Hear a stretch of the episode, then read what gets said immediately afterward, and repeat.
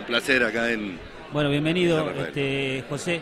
Sin duda es que usted ha sido protagonista en el último tiempo. Ha, logrado tapas como más que Messi, ¿no? Este, este, ¿Y por qué digo esto, José?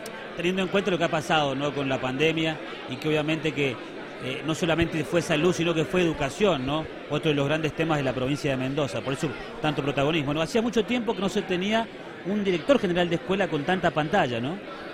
Bueno, yo celebro, más allá de la pandemia, que la educación vuelva a estar en, la pantalla, en los titulares, en la necesidad. Yo celebro que me demanden más y también que se reconozcan algunos pasos realizados. Digo, nosotros tenemos que hablar de educación. La educación de la Argentina no está atravesando un buen momento y necesitamos masa crítica pidiendo por educación. Y de ese lugar eh, celebro estar mucho, digamos, en estos lugares. Ahora, creo que en la gestión y revisando un poco para atrás hemos tenido aciertos y también dificultades, obviamente. Bien, este, usted hace muy pocos días atrás eh, hizo referencia al uso de la tecnología, ¿no? Que nos vinimos a dar cuenta que la tecnología existe y desde hace tiempo. Más allá de que no todos los hogares la tienen, pero está, convive con nosotros, ¿no? Y algo tan importante como el uso del teléfono, ¿no?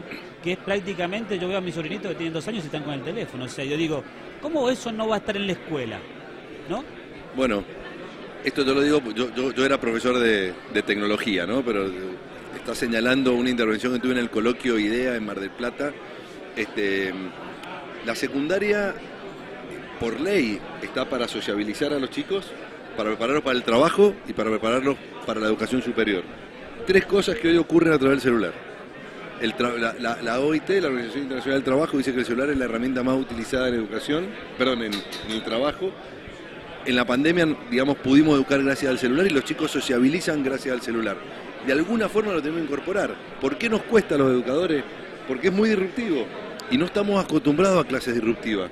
Estamos acostumbrados a clases ordenadas, al siglo pasado, digamos, ¿no?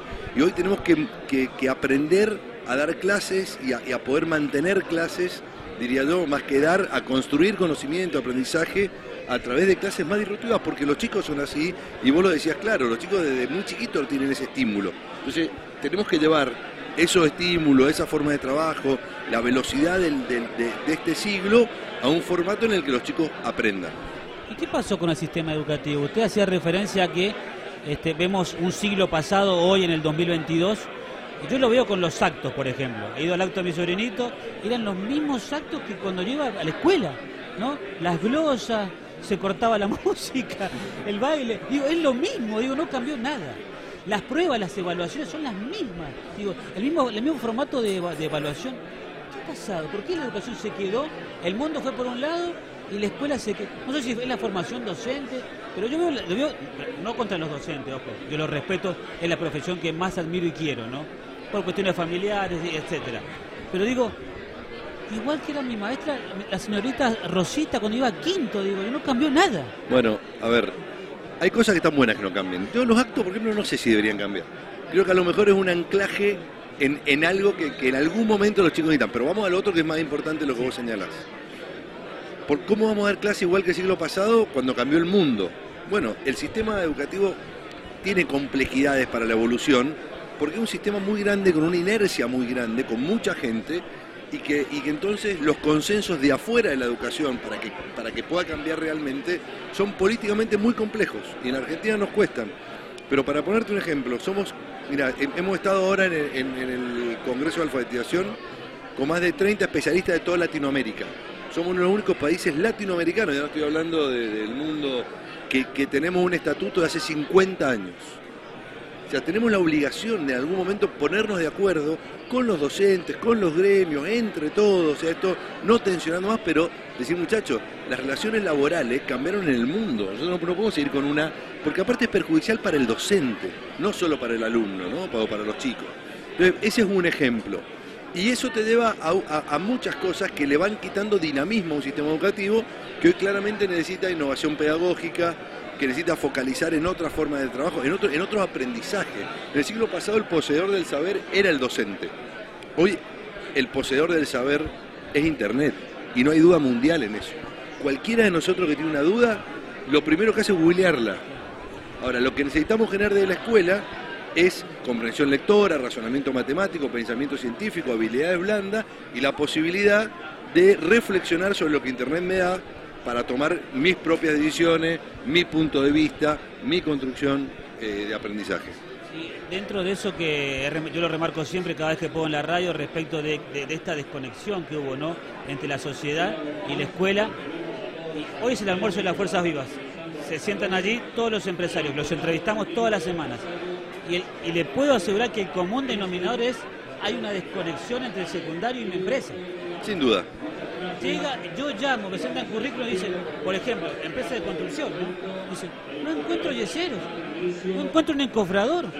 Y tengo que acudir a don Manuel que tiene 70 años y ir a buscarlo y digo, y él le tiene que. Digo, ¿qué pasó con la escuela? pero te voy a poner otro punto. No encuentro construcción en seca, no encuentro que manejen dron, no encuentro clarquista, no encuentro programa. Bueno. Eso todas las semanas, cuando entrevistamos a los empresarios, te dicen, bueno, por un lado los planes, está bien, listo. Pero ¿qué pasa con la escuela formal? Si los chicos vienen a mi empresa y no lo saben hacer. Digo, digo, partamos de una base. La, la escuela secundaria obligatoria del 2006. Antes, la mayoría de los oficios se aprendían afuera de la escuela, ¿no? Hoy estamos pidiendo la escuela, cosa que en el siglo pasado no le pedíamos. Lo cual está muy bien que se la pedíamos a la escuela. Pero voy a tu primera pregunta, no cambió la escuela. Entonces, ¿cómo hacemos para que esta nueva escuela forme en oficios y en cosas que son importantes para el futuro. Nosotros hemos recorrido toda la provincia hablando con los intendentes y con las cámaras para mejorar esto. Pero vuelvo y te cierro con lo del principio. Pero, perdón, ah. pero antes salía una persona de quinto año de acá de la escuela comercial y entraba a trabajar un banco. Sí, claro. Entraba a trabajar banco era, era otra escuela en la que iba mucho menos chicos de esa secundaria, era mucho más selectiva, era distinta esa secundaria. Puede ser. Y, y para ingresar al banco también necesitabas a veces otra cosa. Entonces, eh, lo que, lo que no ha pasado es que la secundaria no se ha adaptado a este mundo, ni siquiera a, las leyes. Y eso ese es el trabajo que tenemos que hacer en, una forma colaborativa con el sistema y con eh, las cámaras. Es muy importante escuchar lo que la cámara necesita, ¿no? Por último, y le agradecemos, hay un montón para conversar, a mí me encanta hablar de estos temas. Este, la relación con los docentes ha sido muy picante este año, están en etapa de negociación ahora con las paritarias. Mire, con los docentes no ha sido tan picante, yo les soy sincero, reconozco, recorro escuelas todas las semanas. Eh, hemos estado en un congreso de alfabetización y, con, una excelente relación.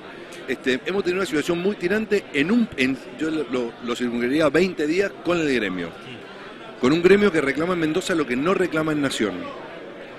En, lo que no reclamó en la última paritaria en Nación, eh, que, no, que no tuvo aumento.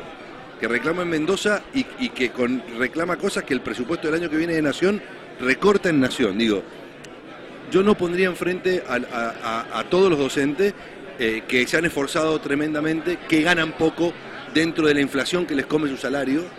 Que Mendoza ha hecho un gran esfuerzo para estar por arriba de esa inflación. Que siempre ganaron poco. Históricamente, pero que ahora la inflación que tenemos se come el salario día a día. Y el gobernador nos ha puesto a trabajar, a tener más paritaria que en Nación para tratar de ir un poco al ritmo, entendiendo el problema de, la inflación y creo que hemos llegado a algo bueno. Creo que hay que escuchar el reclamo docente genuino, hubo una movilización genuina que hay que reconocerlo y, y analizarlo, pero también cuando uno mira el contexto nacional y el provincial, no hay duda que este año la provincia ha hecho muchísimo más por los docentes que la nación.